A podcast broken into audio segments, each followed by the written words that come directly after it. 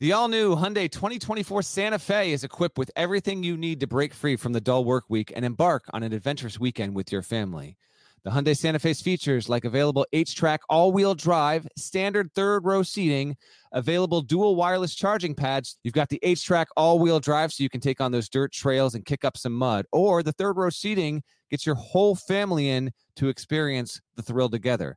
The dual wireless charging pads make sure that no one gets stuck in the great outdoors with a dead cell phone. Think about those adventurous activities you can do, like me taking a ski trip up with the family, maybe going on a camping expedition, anything and everything. Learn more about the all new Hyundai Santa Fe at HyundaiUSA.com. Call 562 314 4603 for complete details. Hey there, it's Gary Parrish. It's Wednesday, February 2nd, 2022. Welcome back to the CBS Sports Eye on College Basketball podcast, where we sometimes discuss camel fighting, dodo birds, and leaky black. Matt Norlander is here with me. If you're watching on YouTube, please smash that like button like you're Brandon Davis. It's, it's right in front of you. It costs you nothing, but it sure would mean a lot to us. So smash the like button if you're watching on YouTube. And while you're here, please go ahead and uh, hit the subscribe button too. We thank you in advance. Dead leg, big Tuesday night of college basketball. It's in the books. We should probably start with the happenings in Lubbock, Texas. Final score Texas Tech 77, Texas 64. Chris Beard's return to United Supermarkets Arena. It did not go well for Chris Beard, but it went well for everybody else in Lubbock, it appeared. I know you watched it. Uh, what did you think of the scene and everything else that went down at Texas Tech on Tuesday night? You know what? I thought it was uh, the best possible scenario imaginable for Texas Tech and its fan base and Mark Adams and everyone there because that was and I had I had expressed a little bit of just you know kind of like concern about if uh, if everyone was going to be on uh, their most appropriate behavior, I guess, if you will, and they were. This is what you want. This is exactly what we want. This is what we want college sports to be. That arena was a madhouse, and they appropriately uh, treated Chris Beard and the Longhorns with the uh, the right amount of disdain, hate, and Texas Tech wound up winning the game. Had one of its best performances of the season, and uh, I thought it was I thought it was great. I, I think that this kind of true, passionate. Uh, touchable, tangible, tasteable hate is great for college sports. And I thought that was wonderful. We can get into the details of the game if you want, but just big picture, kind of stepping back, uh, you know, Texas Tech fans had uh, every reason to uh, to get out their frustration, but they had no reasons to be angry by the end of the night, and I thought that was really really cool. Great. By the way, Texas Tech has been a better team than Texas this season, and that kind of played out as well. So that was that's just my quickie big picture takeaway is that it couldn't have been a better advertisement for how awesome true intrastate intra-conference rivalries can be good on you red raiders fans you got a you got a great team you you showed yourself well and I wish we could have an atmosphere like that literally every single night on television across the country. But obviously, what we saw there was a was a bit rare for uh, for Texas Tech and Texas. It was awesome, awesome to look at, awesome to listen to. The game was the game. Whatever. It seemed pretty obvious to me very quickly. Texas is not winning this game.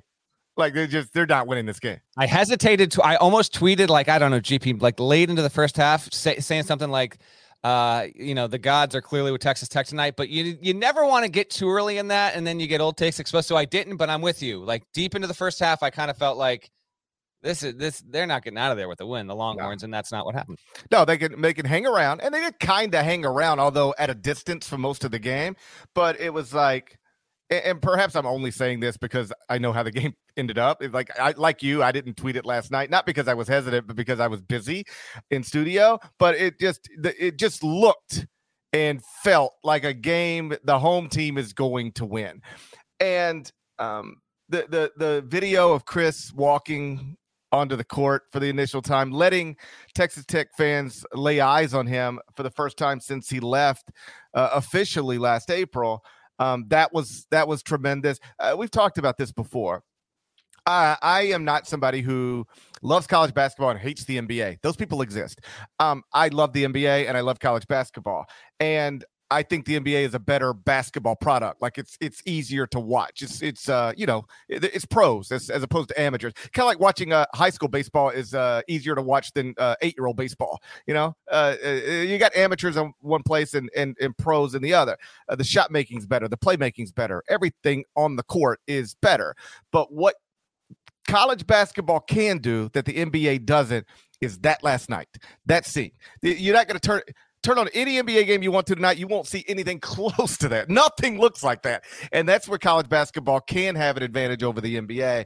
Um, it can create environments that are unmatched. And that one last night, um, I, as good as it gets, I, I you know, I, I, Chris Spatola was was on the call, I believe, and I, I think he made the point that it's the best atmosphere we've seen in college basketball this season.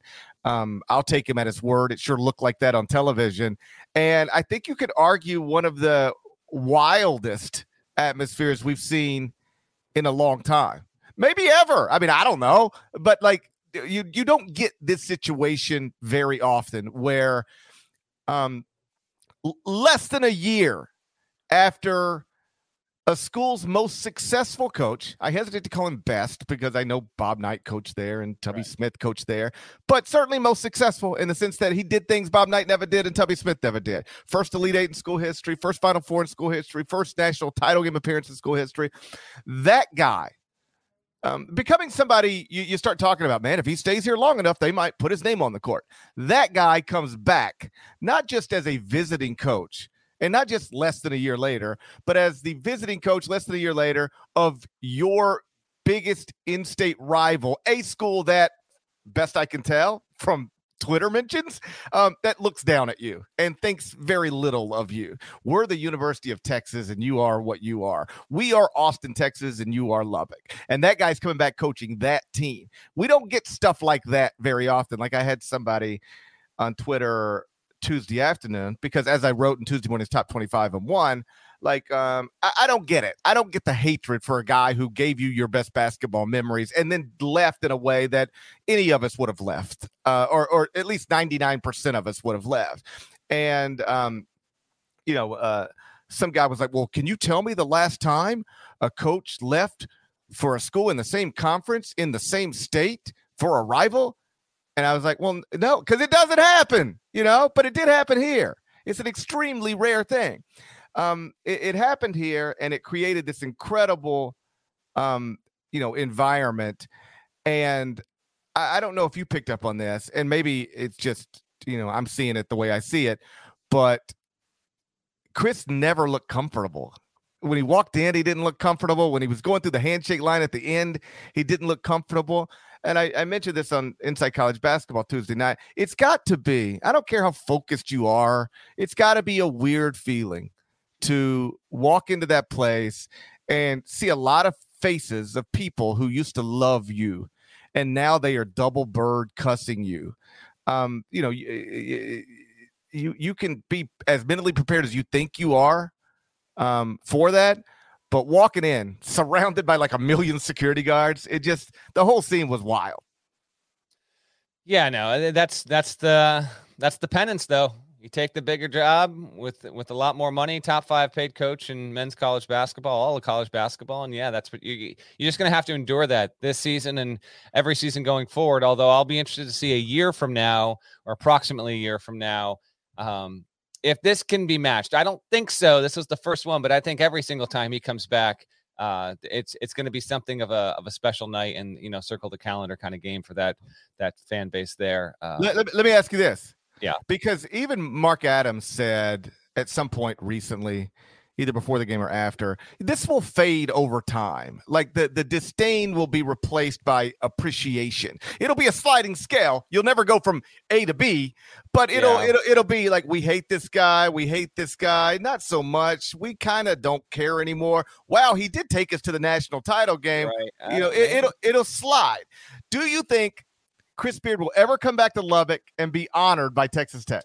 Great question. Uh, man, we are too deep into a raw, open wound to uh, accurately try and predict if that's going to happen because.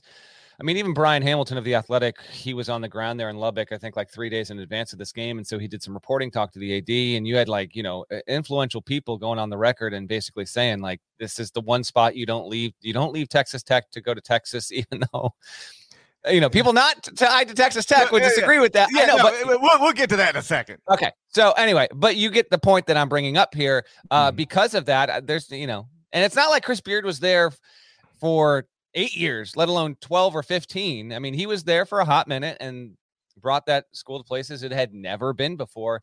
I'm not convinced that'll ever happen, particularly when he's at he's at Texas. Um, now these schools will soon enough, uh, by 2025 at the latest, they will no longer even be conference rivals. They'll be intra-state rivals, uh, you know, but they're not going to schedule each other. They're not going to play each other anymore. Texas is going to the SEC, and so um, they won't even have to face each other all that much. But for the next, you know, couple of years, yeah, I think that I think the Big 12 plans on Texas, literally in Oklahoma, being in the league until it's contractually no longer obligated to do so come 2025. And so I, um, my guess right now, who knows? Well, if we look up 15 years, what the situation is, and they haven't faced each other, and you know they haven't just crossed paths for 10 plus years. If Beard's still at Texas or not, I don't know, but I'm going to say no. I would probably lean toward no, just because um, the whole leaving for Texas thing really, really, really bothers them. Like I saw the quote from Kirby Hocutt, who's the Texas Tech athletic director, who is a great athletic athletic director, smart guy, somebody I respect and like. Um, but I think his quote was something like, "You, you just you don't leave Texas Tech for Texas," and I'm like, "Well, of course, uh, like of course you do, uh, especially if you're Chris Beard." I mean, we might look back and this could be a grass wasn't greener situation, just like Chris Mack leaving Xavier for Louisville and it just didn't go well. We could look back at that. I mean, these things are never guaranteed, but um, there's not a person with Chris Beard's background that would not have left for Texas when the Texas job opened and was offered to him. That's just the truth. And I get a lot of this from Texas Tech fans uh, about well what you don't understand and what you don't understand and one of the things and this isn't unique to texas tech fans it's it, it applies to all fan bases kentucky fans louisville fans maryland fans it doesn't matter when you when everybody or, or most people see this a certain way and it runs completely uh, contrary to the way you see it maybe it's the maybe you're too close to it to understand as opposed to we're too far from it to understand because I don't know. There's a guy in the in the uh, YouTube comments right now, and I'm only mentioning him because th- this is a sentiment I read over and over again on Tuesday. I think what non-tech people don't get with the Beard situation is that if he went anywhere else, there wouldn't be the hate. But going to an in-state rival and competing for the same recruits, there's got to be hate. Like that is a pretty common sentiment among Texas Tech fans. If he'd have left for Kentucky or North Carolina or the NBA, that'd have been one thing. But to leave us for Texas, that's another. And when I write or say I don't understand that, I don't mean I don't understand why you're mad. I understand why you're mad because you've told me uh, 50,000 times. What I mean is, I don't understand why that is so offensive to you. Because, uh, from my perspective, this is at least the way I live my life. I don't get mad at anybody for doing something I would do. I don't. I I, I find it intellectually weird to be angry at somebody who merely did the same thing I would have done in the same situation. Chris Mack took the Texas Tech job when it was the best job he could get. He Chris embraced it. Beard, Chris Beard. You just said Chris Mack, although that would be Oh. fascinating as hell. But I just want to just want to Chris Beard, let me restart. Chris Beard took the Texas Tech job when it was the best job he could get. And he worked it hard every day. And he did unprecedented things. He was awesome there. Awesome. You guys loved him. He was awesome. And, and and and and remember, was at UNLV for literally a, a meal and a cup of coffee. Oh yeah. Yes, Oh, and, and before that, and before that was at Little Rock. By the way, why such a bad guy when he takes a better job this time, but wasn't a bad guy when he took a better job last time when it was your job? Like, why isn't he a scumbag for leaving UNLV or a scumbag for leaving Little Rock? Just a scumbag when he leaves you? This is the parts that I I, I can't uh, attach myself to. He takes the Texas Tech job. He works it hard, does it well. You loved him. You wanted him to be there forever. And then Shaka Smart lost the game to Abilene Christian, decided he didn't want to go back, be on the hot seat of Texas. So he goes to Marquette, Texas opens. And then what you have is a situation where Chris Beard's alma mater is offering him more money, more resources, what is widely viewed in the industry as a better job, and what is widely viewed in the country, and I say this with no offense, but as a better city just about any I, I, I actually would argue anybody in Chris Beard's situation would then take the Texas job. And most people, regardless of their background or situations, would take the Texas job. So if we can all acknowledge that's true, what are we mad about? The guy did what any of us would have done. And you'll hear this because it's going to show up in the comments soon. I'm certain. Well, it's not that he left, it's how he left. No, it's that he left. There is no way, if, if it's not that he left, it's how he left, then tell me in what way he could have left for the Texas job that you would have been like, okay, cool. There's no way. If you're mad at Chris Beard, if you hate Chris Beard today, you would have hated him no matter how he left. And yet, any of us with his background in his shoes would have done what he did, would have left when he left. So if we can all acknowledge that, I, I don't know. I just can't get mad at somebody for doing something that I would have done. And uh, uh, furthermore, write it down, put it in stone. You'll never hear me get mad at somebody for taking a new job, for doing something that they think is best for themselves, for their career, or their family, or a combination of all three. Why would uh, why would I get mad at somebody for doing that when I've done the same thing in my life? And it doesn't mean when you leave a job for another job that you hated that you hated the job that you had. I used to work at a newspaper. I loved it. And then I got offered a better job that anybody in my shoes would have accepted. So I took it. And it doesn't mean that I hated working at the place or I did. It just, I did what humans do. And Chris Beard did what humans do. And I don't care if you hate him because like it doesn't matter to me. It, impacts my life in no way whatsoever. I'm just saying I think it's silly. You're never going to move me off the point of I think it's silly to get mad at somebody making a career choice that just about any of us in that person's shoes would make. Uh, I just uh, so GP said everything that needs to be said on that angle of it. I'm just going to circle back to this is great for the Big 12 and for college basketball. We need more of this. You know, we've got some really strong, really great rivalries across college sports. That's not nothing new, and thankfully that it actually helps uh, college basketball uh, to a certain degree remain relevant throughout the regular season. But we do have an element here that's just going to be ticked up for a few for a few years and i think that's i think that's wonderful i thought the the scene again it could not have gone better unless you're a texas fan it could not have gone better in, any way other than like texas tech winning at the buzzer that's pretty much it but it won comfortably it was in command the whole game that building was on fire. It was awesome. Uh, Kevin McCullar was fantastic. Kevin Obanor had a really good game. And just in terms of the uh, the result and what it means to the landscape of the Big 12. I'll just I'll hit on this and then we can move on, GP.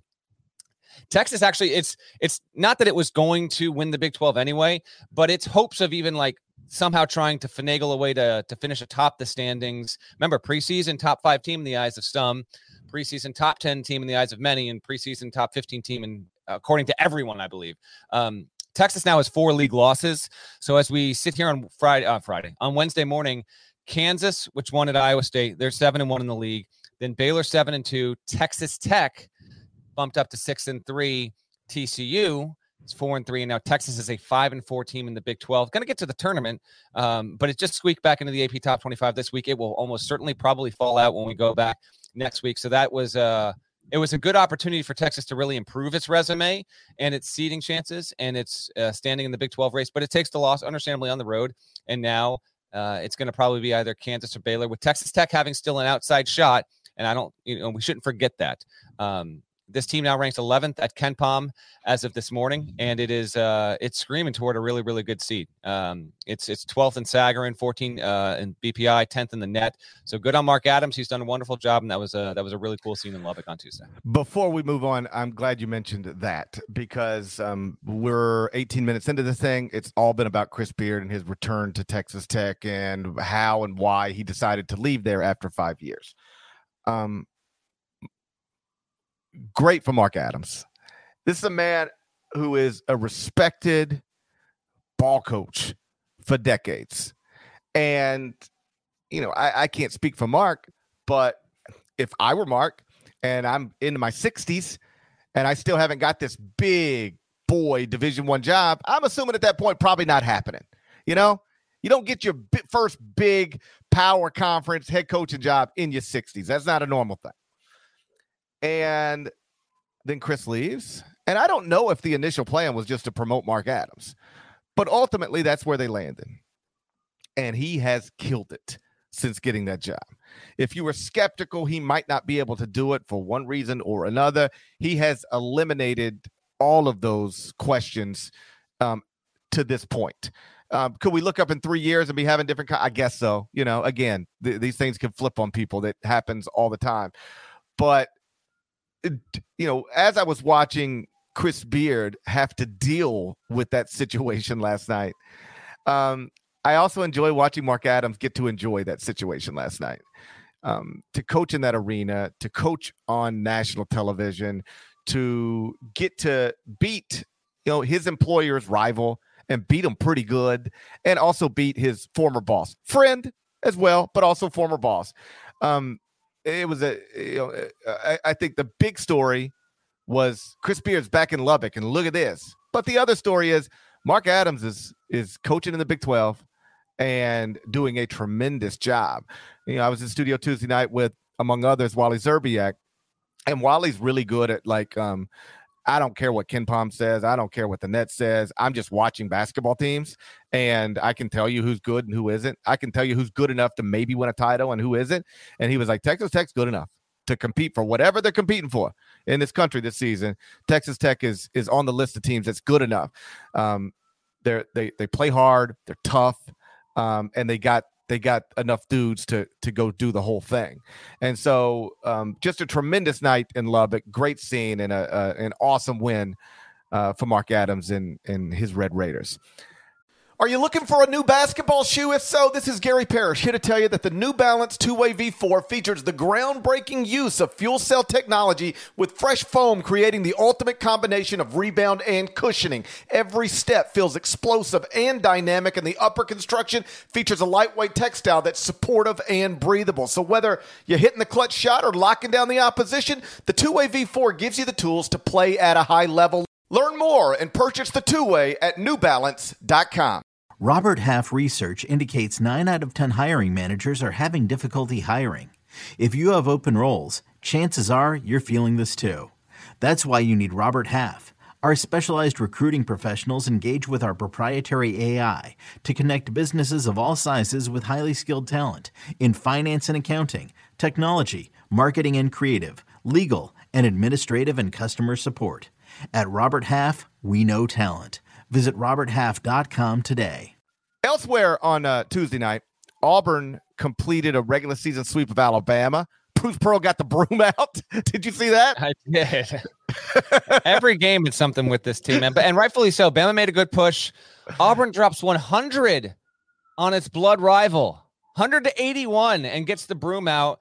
Uh, remember, Bama did this last season. Bama swept Auburn a season ago when Auburn was down, and now they return favor. Yeah, that was uh, that was too good. And that was the other big game that happened right alongside. Obviously, people listening were probably watching. It was Texas Tech, Kansas, and then Auburn, Alabama that were on ESPN and ESPN two. And for a while there, it was like neither was close. And then Bama made it interesting. Texas made it interesting. But then you know Auburn, yeah, Auburn ran away late. Walker Kessler, 14 points, 12 rebounds, eight blocks. Breaking out, break, he's breaking out. Four steals. I gave you correct, and I gave you uh, props on our HQ hit over the weekend. I guess you it did. was. I remember. Um, but I'm gonna do it again here on the podcast because I believed you, but I didn't fully believe you when you were saying that Walker. eh, Remember what was your damn line with this? You you had said like he averaged, you know, call it. um it was uh, there were two games It was his where he per played. forty. It was his yeah, per forty or something No, like that. it was he. He only played more than twenty minutes twice. So he Yeah, barely yeah. he barely played, but when he played more than 20 minutes, it was this, this, this, and this. And you were like, that's two game sample size. And I was like, You're right, you're right. But that's got breakout potential. he's he's right there with Johnny Davis. And like Keegan Murray was expected to be better, so he's out there. But like Walker Kessler now, 11 and a half points, eight boards, and he is at 4.2 blocks per game. So yeah, one of the breakout players there. Not a ton to take away from the game. I know you're kind of running yeah. through this, but I just yeah, Auburn Auburn wins with ease, and they're 21 and one. They have more wins than anyone in the sport right now. Just uh, one thing on this, and then we'll move on because uh, we've talked so much about Auburn and Alabama. I don't know what else there is to say. Um, Auburn is awesome, and Alabama is confusing. Um, but one interesting note on Sunday night's podcast, we mentioned that Alabama in its win over Baylor shot 78.6% from two. Alabama is one of the best two point uh, field goal percentage teams in the country offensively. And against Baylor, it was 78.6. Against Auburn, 33.3 from two.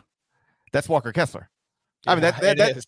yeah, yeah, that's that's one team's got Walker Kessler standing around the rim, and the other team does not. Elsewhere, LSU lost for the fifth time in six games. Davidson went to St. Bonaventure and won, got them back in the top twenty-five and one. Kansas won at Ohio at Iowa State no Ochai Agbaji, no Remy yes. Martin. So that was impressive. Providence, won again, improved to 19 and 2, this time um, at St. John's. Uh, Creighton snapped UConn's five game winning streak. I'll just let you take all of that or anything else wherever you want to take it. Cool, we'll do. I saw a comment early on in the YouTube chat um, wanting us to just at least address uh, Carolina Louisville. We'll do that on the back end of this. Um, I got a, so a couple couple random thoughts on everything you just mentioned there. Yeah, Kansas getting the win the way it did was obviously impressive. No Agbaji. Um, I have a I have a couple buddies who like to wager on call. basically like once the NFL playoffs get going, they just start, you know, wagering on college basketball and and whatever. And I I don't do that, but th- I'm I'm in these group texts, and uh, the feeling from them, I'd be interested to know if uh, if listeners feel the same. Was after Iowa State, uh, you know, it didn't cover. I guess I, Iowa State is now on is is on the uh, do not trust list. So this was like the overwhelming. I don't know if they. I I would I, I would tell you I got friends who yeah, like, basketball. Iowa State is now dead to them apparently because it's like we will not trust this team whatsoever because they knew Agbaji was out. They're like right. good defensive team at home. They didn't cover. So anyway, I can't I can't tell you because uh, my friends uh, they they're on Twitter and so they see this news as soon as it breaks. And if you're really on it, like uh, breaking, Ochai Agbaji didn't make the trip to Ames. If you're really on it, you can get that bet in before the line adjusts. And so I can't tell you how many people I know, or uh, just uh, I'm assuming people around the country, like they see, uh, oh, Agbaji, Agbaji's out. They're going to Hilton without him. You can get that Iowa State plus whatever yeah. before the number adjusts. And best I can tell, that bet backfires more often than it actually works because Kansas goes to Iowa State and uh, they just handle them. You know, it, it was really no problem uh, in Iowa State, still has a resume worthy of top 25 and one inclusion. Still has a resume worthy of, you know, top seven seed in the NCAA tournament, which is more or less what that is. Um, but they, uh, they they've slipped a little bit. That seems pretty clear.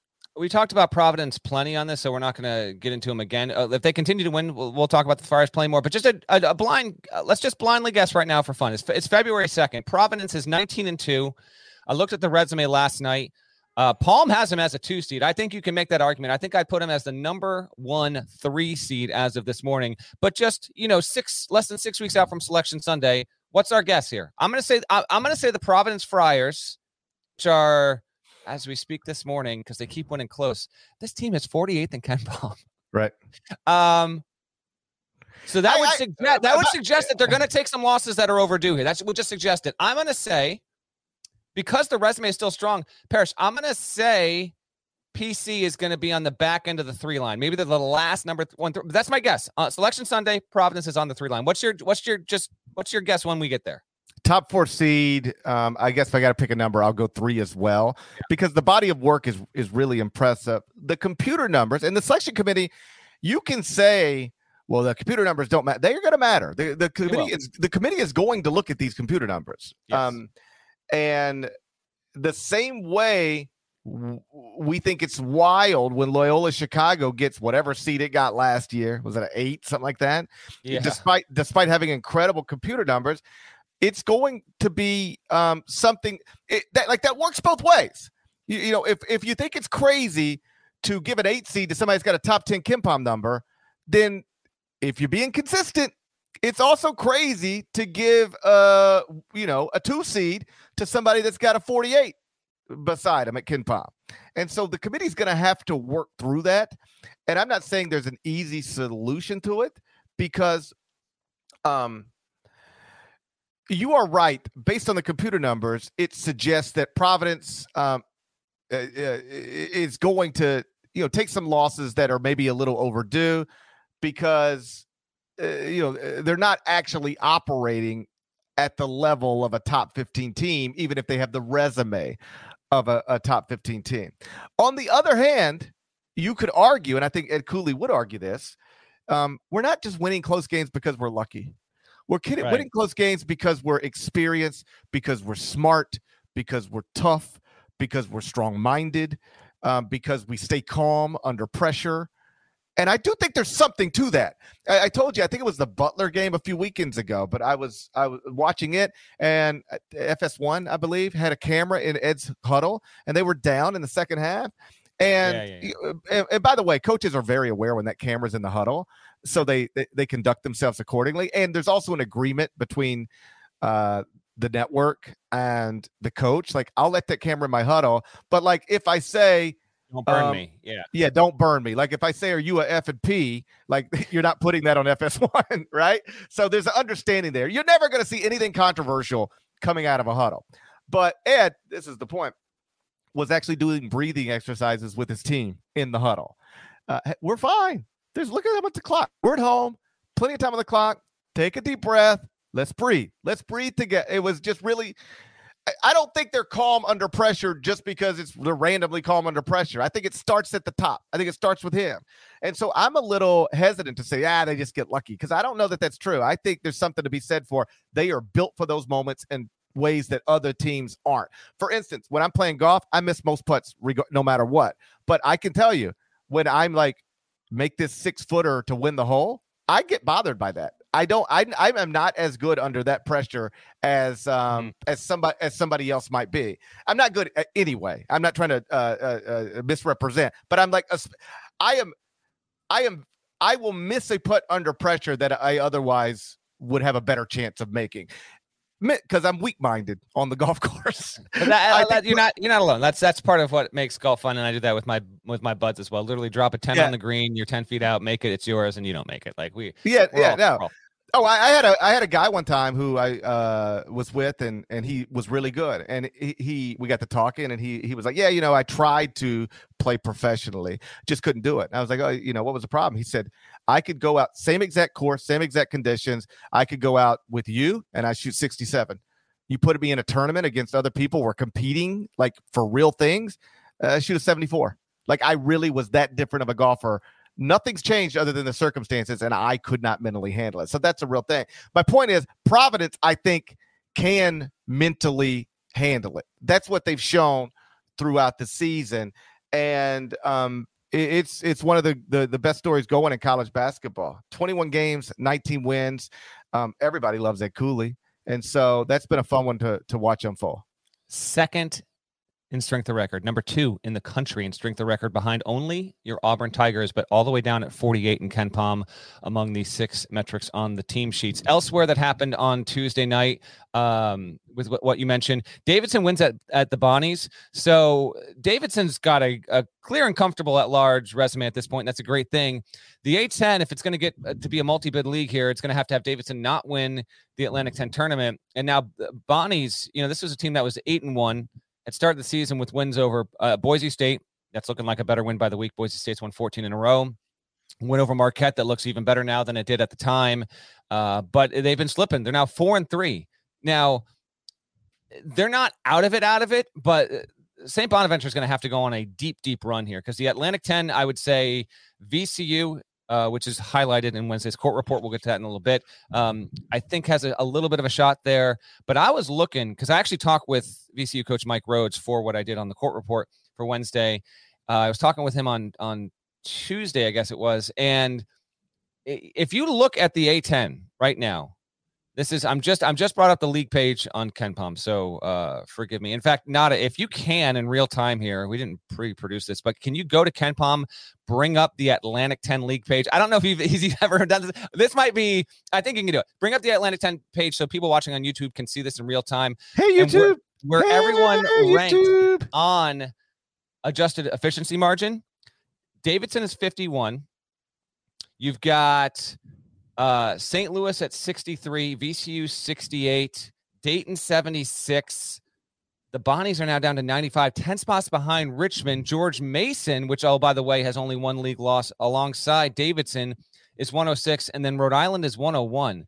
So, what we could actually have here, here we go, bringing up that page on YouTube. Look at, so Hey YouTube. you have a lot of teams that I think are capable of winning the Atlantic 10 tournament because it feels very crapshooty in the top half of the league. But these teams are not rated well enough across the net to give you a comfortable chance at being a two bid league, let alone a three bid league. So uh, the A10's in a weird spot. It, you know, it doesn't have high end at large teams. It doesn't have a bunch of crappy teams. It's just got a lot in the middle there. And because of that, as you can see next to the Atlantic 10 at the top, it's the 10th rated league in the country this season. And if Davidson wins the auto bid, there is a chance the A10 is actually a one bid conference, particularly if the Mountain West and the West Coast Conference really do have four teams apiece. The A10 could wind up being a victim of that. But I just thought it was it's just interesting. I didn't think the league would be going this way, Parrish. Uh, you know, you got a, a, bunch of teams that can win it, and um, and we'll see wh- which way it goes. Good for Davidson. They're going to be a clear cut at large candidate, but if they win the league, the, the conference you have been the uh, the in person MC of for many a year, Pre-pandemic. Pre-pandemic. that's right. Right. It's going to be Master of yeah. Ceremonies, A10 Media Day, pre-pandemic. It might be That's- over. It might be over for me. I, I, I think it actually. Uh, I think it actually is. Uh, UConn loses at home to Creighton. Creighton has been, I think McDermott has four wins in a row now against UConn. Uh, Huskies taking a home loss, not looking good in the process. Now fifteen and five. Creighton at least keeps its tournament hopes alive with a with a road win like this. It had dropped four of its previous six. Creighton also has wins over Villanova, Marquette, and BYU at this point. So Blue Jays fans, you're still alive, and um, and so I wanted to note that they've got a game Friday at Seton Hall. And if Creighton can win that, then yeah, the Big East is still it's got, you know, seven teams that are that are kind of angling and uh and still in the discussion overall to uh to get a bid. Um all right. Carolina Louisville. I was at, I was in the middle of doing a, a few different things. I did not see this happen in real time. I know you were in studio and you've got a multiple monitor situation there, but so maybe you can speak to this. I saw the highlights afterward, but UNC wins 90 to 83 at Louisville. These are like Carolina's on track to make the tournament. Louisville obviously is not, but I actually thought it was important to Carolina's resume if it wants to get into that single digit seed territory and remain there. Like I'm going to blindly say UNC. I'm going to say it's what like a seven seed as of this morning, maybe an eight seed. I think, But- I think lower, dude. Like Lower? They, Is it? they Uh, they they're zero and six in quadrant one. Are they re- okay? Do they have Like- any uh, bad losses? No, no, no. Uh, That's the thing. They're they're no, zero and six in quadrant one. No additional losses, but they're four and six in the first two quadrants. Like they're not as safe as you might think, uh, because think they beat nobody. They beat nobody. I'm looking. Like, like, congrats on winning at Louisville. It's better than Man. losing at Louisville. But when you you should, if you're a legitimate NBA uh, NCAA tournament team, you I don't know that you got to have overtime to beat a team whose coach quit last week. You know, You're right. They need. um It's just getting to a point as as the schedule moves on here. The best wins are Michigan at home. Man, they're Michigan at home. They're uh, Furman at home. They're Virginia Tech at home, and at Louisville. I think are their four best wins right now. Uh, What- so what yeah, what- yeah. what the committee has told us in the past is that you got to show us you can beat somebody. Anybody can get into the bracket and lose to good teams. That ain't what we're looking for. Who can you beat? And so far, North Carolina hasn't really shown that. I, I like if I had to bet yes or no, will they be in the tournament? I'll bet yes. Um, but they've got work to do. They, they're not they're not completely safe because, um, again, there's there's there's nothing from a win perspective in the first quadrant. Oh and six. That means every time they Mm. played one of the those this is that part where I I explain something that doesn't need to be explained at all. Oh and six in the first quadrant, and that means dead leg. every time they've played a quadrant one game, they've lost it. Not that hard to follow, and you are right on the money. But you and uh, I had not examined the resume. You're bringing and listen, you're doing this on a daily basis. Yeah, they're not a seven seed. They're not an eight seed with that. Um, I'd have to compare to other teams given the record. Uh, that that feels like a ten at best right now. Um, but the the uh, the officiating in this game uh, ab- abnormally unreliable. Okay, the, you know between what's happened with Armando Bacot and then I guess it was Sydney Curry who got called for the foul, even though Bacot's arm just completely lashed against Curry's throat there, and Mike Pegues was like. Mike Pegues is just understandably just furious. Like he's, you know, he's the interim coach trying to guide this team through a chaotic transition. And and it's not like Carolina got all the breaks with with the whistle. That definitely did not happen. But I think both like Carolina fans were probably just happy to get out of there with a win. They you know pulled away in overtime, and the whistle helped them with that. But uh, it seemed like everyone was just extremely angry with what went down at the Yum Center on Tuesday. And I think Louisville fans at this point are exhausted. They're just exhausted. They can't even watch their team play a game uh, and and not feel some sort of existential dread because something else just keeps happening to this team and this program. So um, I know a couple people, more than a couple. I had people find me on Twitter and then in the chat they wanted us to at least address the game. Um, so I am. I understand that. I saw some of the highlights. I didn't see the stuff in real time, but it was yeah, that was that was brutal. That was rough. And if you're Louisville, you're just trying to get through the end of the season and just see where the coaching change goes from there. Carolina's got to start winning. It. Oh, by the way, has Duke at home this weekend. We will obviously talk about that game on the Friday episode. Um, just for what it's worth, and I think it's worth a lot because I love Jerry Palm. He he doesn't have North Carolina in the bracket right now. Oh my goodness. Well, he hasn't updated it. He hasn't. Uh, so that would probably have been a Monday after when. Uh, that's what a quad. That's a quad one. Louisville. No, quad it's not. Quad no, two. You said they're zero yeah. and six. Yeah, they're 0 6 in quad ones. At Louisville's a quad two win. It's automatic. People don't realize this about the net. Um, if you there, there's no scenario where you can get a quad one win by beating a team whose coach just quit. Automatically okay. goes automatically goes quad two or lower. I'm gonna have to follow you on that uh, and trust you on that one. But yeah, yeah Palm didn't happen in the field as a Monday. Text Gavitt. Text Gavitt. Ask him. He'll tell you.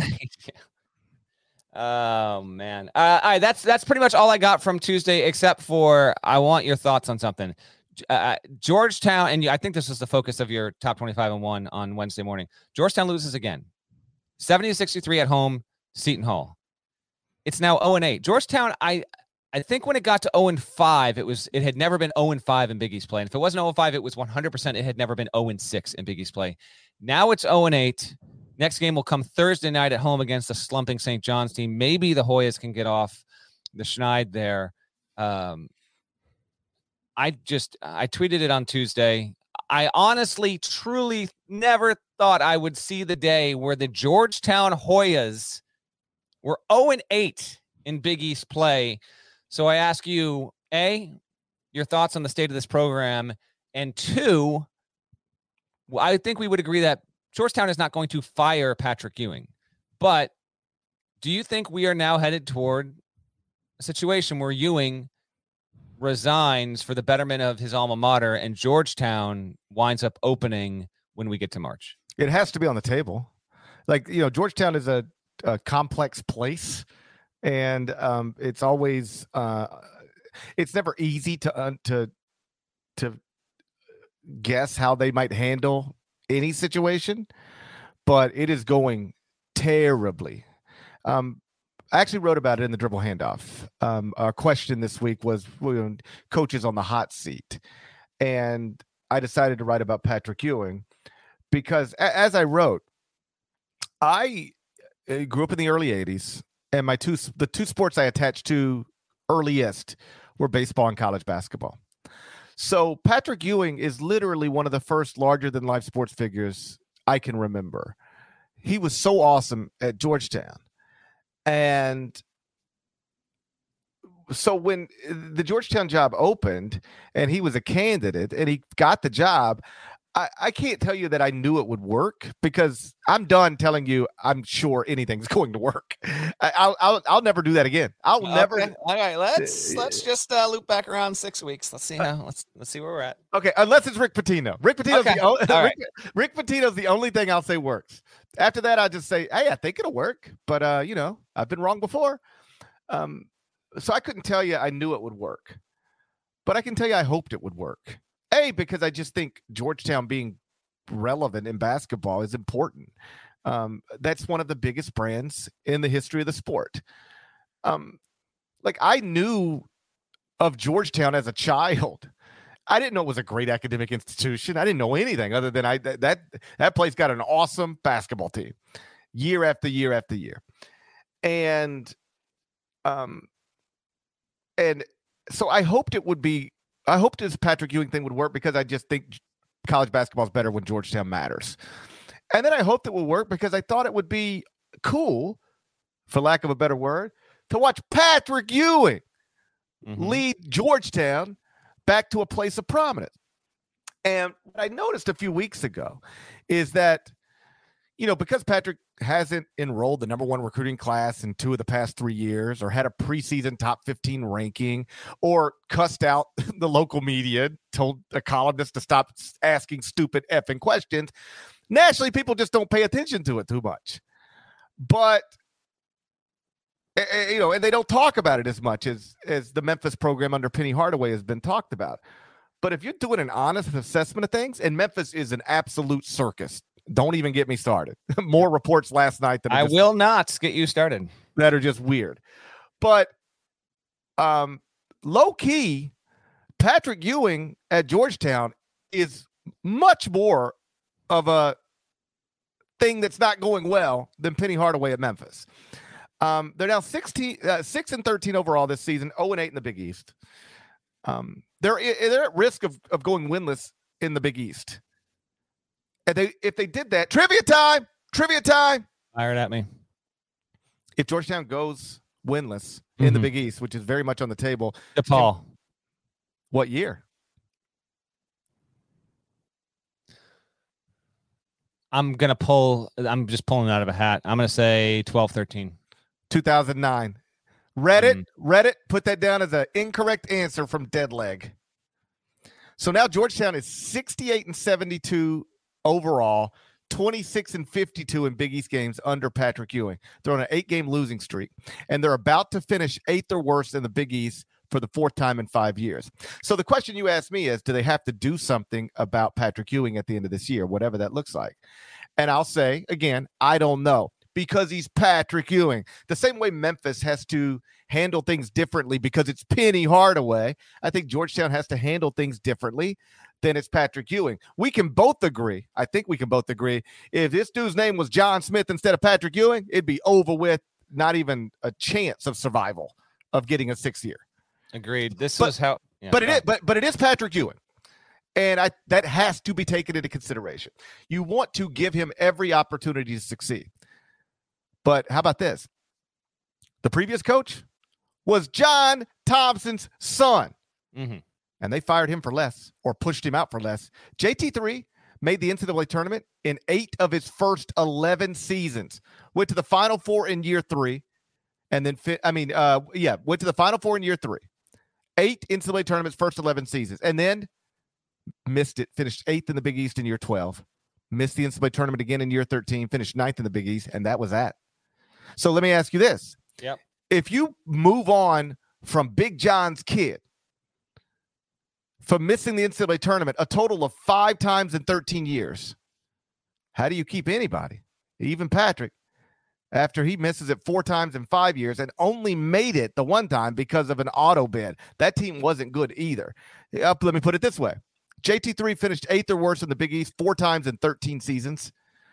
Patrick's about to do it four times in five seasons. Yeah, I think that the that we're just about we're just about there in terms of needing to have a change. If it keeps going this way, I don't see why it, it- they should continue on with this. When when Ewing was hired, it became official the day of the title game in 2017. I remember, you know, uh, hurriedly writing a column from my hotel room in Phoenix. Um, this is the end graph here.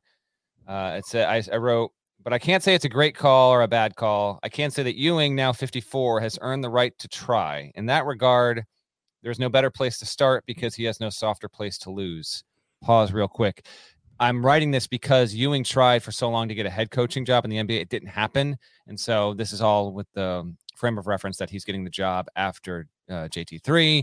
And if there was ever a college job, this would have to be the one. And then the final sentence here is and he'll never be seen as the failure there. No matter how this goes, they'll always love Pat in the district, just the way they always love John. Clinging to the past is how we got to this point to begin with. Um, I think that's all right, by the way. They'll always love Patrick there, yeah. which, which makes this more complicated and awkward than anybody would like. I uh, completely agree. Uh, there is no. Uh, I don't want to say there's no animosity, but Ewing is not facing uh, the kind of uh, negative blowback from Georgetown fans and alumni the way that I think a lot of other coaches would. And a lot of that is understandable because the greatest era in the program's history, uh, he is one of the two key figures in that, uh, with obviously with Big John there. But I th- I didn't listen to this segment. Um, and I can't remember how I heard about it, but I believe Tony Kornheiser, everyone knows who Tony is. He has a daily podcast. Uh, at some point recently, he went on his podcast. He said Georgetown needs to fire Patrick Ewing or something there close to it, and basically railed against how irrelevant Georgetown has become, and that a change has to happen. Like you're Georgetown, you cannot s- simply choose to continue to exist like this. And if there starts to be more voices in that area that really start to to write and talk about it, John Feinstein, someone who writes for the Washington Post and is you know one of the most prominent writers of men's college basketball across the past two, three, four decades, then I think you might see. But I also think Patrick Ewing uh, is a prideful, smart, well respected man in basketball, period. Yeah, he's got a crappy team again, but he, well, I don't doubt that he is going through daily self reflection on the job he's doing, where Georgetown is, and is going to hit an inflection point if he has not privately already. Can I get this team, this school, this program back to where it should be. Eh, you know, nationally relevant, you know, in the top 25, if not close to it, getting to the NCAA tournament. If he thinks that he can do that and he and he wants to go for one more year, Georgetown's going to give him another year. But if he's uncertain about that, for the betterment of his alma mater and for that program, you know, Patrick Ewing needs to consider stepping down and letting someone else come in and take that job. Who that would be, well, that's a fascinating conversation for another time that we'll talk about if and when we even get to that point this season, because you will finally, I would think, have a true cutting of the ties from the big John era and where Georgetown can go moving forward would be intriguing. Oh, by the way, if it did open this year in the same year that Maryland was open, that adds even more fascinating intrigue to the job in general. But they're 0 8. They've lost nine in a row. They got a home game against St. John's on on Thursday. Uh, another loss there at home. Uh, then you got Providence. You got a couple with Creighton. I mean, it's just it's not going well right now, and and it's it's uh, it's a bummer because Georgetown really, you know, it should not be in this. It should not be in this position, man. It should not. This is not. It's one thing to be kind of average and like every other year, like you're trying to get it going, but you're in the tournament, then you're not, then you're NIT, then you're not, then you're in the tournament, you're a seven seed. That's not what this is, man. Georgetown has not been. I know it made that great run in a fanless garden last year, and we opened a podcast and probably spent 17 minutes talking about it because it was because rightfully so, because it was really cool to see Patrick Ewing guide Georgetown back to the NCAA tournament. But this program, since 2016, 15 and 18, 14 and 18. Then Ewing gets the job. 15 and 15 with a 5 and 13 record in the league. 19 and 14, some improvement, 9 and 9. Okay.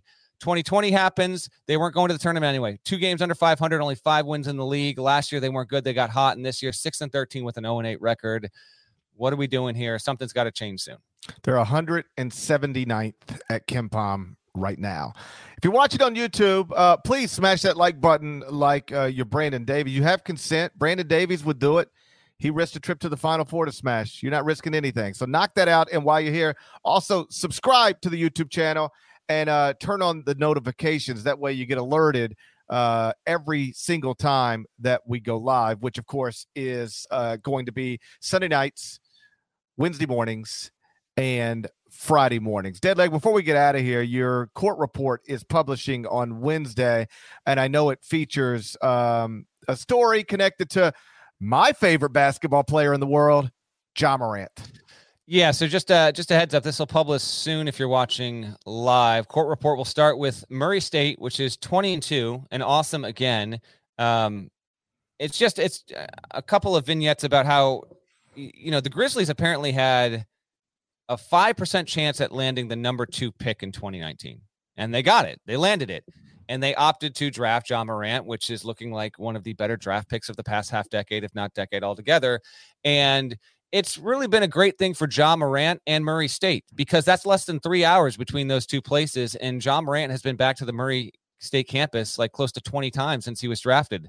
There are off-season pickup games with current Murray State players and and you know recent players and and those pickup games and and kind of being able to have Ja so close um, has had an impact on the team this season and certainly you know I didn't get a chance to talk to to Ja for the story, but I gotta believe that the Memphis Grizzlies being as good as they are and Ja Morant being an MVP candidate, I think all these factors, there's just some sort of uh, tangible energy that is really helping both sides here. So that's the lead thing. Won't give too much away, but there's also a really cool picture of um, of that 2019 team last summer getting in a pickup game uh, that you can check in on. I also have got a story about four teams that had bad Novembers. You know, they were 500 or worse through uh, through November, have since turned it around and are uh, are are just cruising into February. Maybe going to make the tournament, maybe not. But I talked to head coaches of all four of those teams. Who are they? You're going to have to read it to find out. Ooh. And then I do give the Mountain West some love because I think it's going to be a four bid league this season. Colorado State, Boise State, Wyoming, San Diego State, all in the mix. Fresno State's on the outside looking in, but it also it's got a respectable record and can play spoiler potentially there. So the Mountain West overdue. It's going to have its best season since 2013. So those are the three biggest items on the Wednesday court report. If you could uh, read it, go on your CBS Sports app. Always appreciated. But uh, but yeah, man, Murray State. Leg- oh, I'll end with this: legitimate at-large candidate. Okay, as of this morning, had to refresh my numbers. Murray State, 26th in the net, my man, 21st in strength of record, top 40 in uh, KenPom and BPI. So they got a real shot here. Now they got Belmont in the league, but you know, this isn't just like, oh, gaudy record, good team. Yeah, Murray State years are good. No, viable, viable NCAA tournament team. And I'd have them on like the 10 line right now if you ask me. You see that right behind me? You look, I want you to gaze right behind me. You know what that is right behind me? That's where Ja Morant is about to put on a show tonight. Oh, they're in New York City. Yeah, that's right. That's right. Yeah, I checked the schedule. In New York. So the garden is directly behind you. Yeah, more or less 20 blocks. Okay. 20, so 20 yeah. blocks behind me, the Ja Morant show comes to Midtown Manhattan tonight. Do you see this stat? He's averaging like 35.4 points, 7.2 rebounds, 7.2 assists per game. Uh, the past seven games at the age of 22. In the history of the NBA, the only players to average more than 35, 7, and 7 in any seven game span, age 22 or under, Michael Jordan, LeBron James, Ja Morant. That's the list. That's the list, my man. And to your court report item, Ja's a hooper. He's just in the gym all the time. Like uh, you'll see videos pop up. He's at some high school playing with Kennedy Chandler, like two year, you know, two years ago. Uh, like he and Kennedy got tight because you know that just yeah. He just, he goes and plays with you know, not anybody. Like you can't play with him, but like he's playing at high schools I mean, it's an MV, legitimate MVP. He's about to start an All Star game, and and this summer, you'll see him. You'll video of him at a high school just hooping with a bunch of seventeen year olds. Um, he uh, Eric Hasseltine, who's the radio play by play voice of the Grizzlies, is a good friend of mine. He said that when they're on the road, like if they're in Detroit and there's like a, a good high school basketball game, like Ja would go. And you'll just see Ja Morant sitting in a high school gym in Detroit watching a game. A few weeks ago, uh, Grizzlies had an off night there's video services. Ja is down in Southaven, Mississippi, watching the G League team. Like there's 20 people in the whole place. Ja Morant's just sitting there, you know, one of them. He just likes, he loves basketball, loves being around it. So it's not surprising he's constantly going back to Murray and uh and and hooping with those guys. And I I don't doubt for a second that they they benefit from it. Shouts to Davin Down. Shouts to Chester, South Carolina. Shouts to Doug Brandt, legend. Shouts to Larnell. Thank you guys once again for listening. Eye on College Basketball Podcast, middle of the dumbest pandemic of my entire lifetime. If you're not subscribed, please go subscribe anywhere you subscribe to podcasts, including Apple Podcasts and Spotify. They ain't gonna take us off of misinformation. They're not trying to take us off of misinformation. You know what I'm saying? I You know do know. And by and by the way, um, plenty of you are now listening. Uh, you know, the number, the download numbers are really jumping here. So I want to say thanks to everyone that's come on board. You missed some fun stuff in November and December and early January, but the numbers have continued to increase. So thank you. And uh, would just ask, you know, if you've got friends that you think like college basketball, know like college basketball, think they might like a podcast, just pass along. You know, this this is only going to get more fun and obviously more frequent as we get into March there. But uh, the numbers continue to rise. So thank you to everyone. And if you are not uh, one that wants to watch, but you still want to just help out the show, just subscribe. We are. Not had it in the notes. I think we're like a hundred or so away from getting to three thousand. We're almost there, almost to three thousand. So thank you again, and uh, just keep passing on word. We're happy to uh, continue to grow the audience, and for everyone that likes to chat during the show live, we appreciate you as well. And that's all. I'm gonna shut up. I'm gonna try and get us out in under an hour for two consecutive shows. I'm done. If you're over at Apple Podcasts, leave a review while you do that five star. There's more of us than there are of them. Needs to be reflected. There's more of us than there are of them. Subscribe to the YouTube channel. If you got friends who are, yeah, into basketball, but also uh, fights between camels, extinct birds, you know what else. Let them know what's up. We're going to talk to you again on Friday morning. Till then, take care.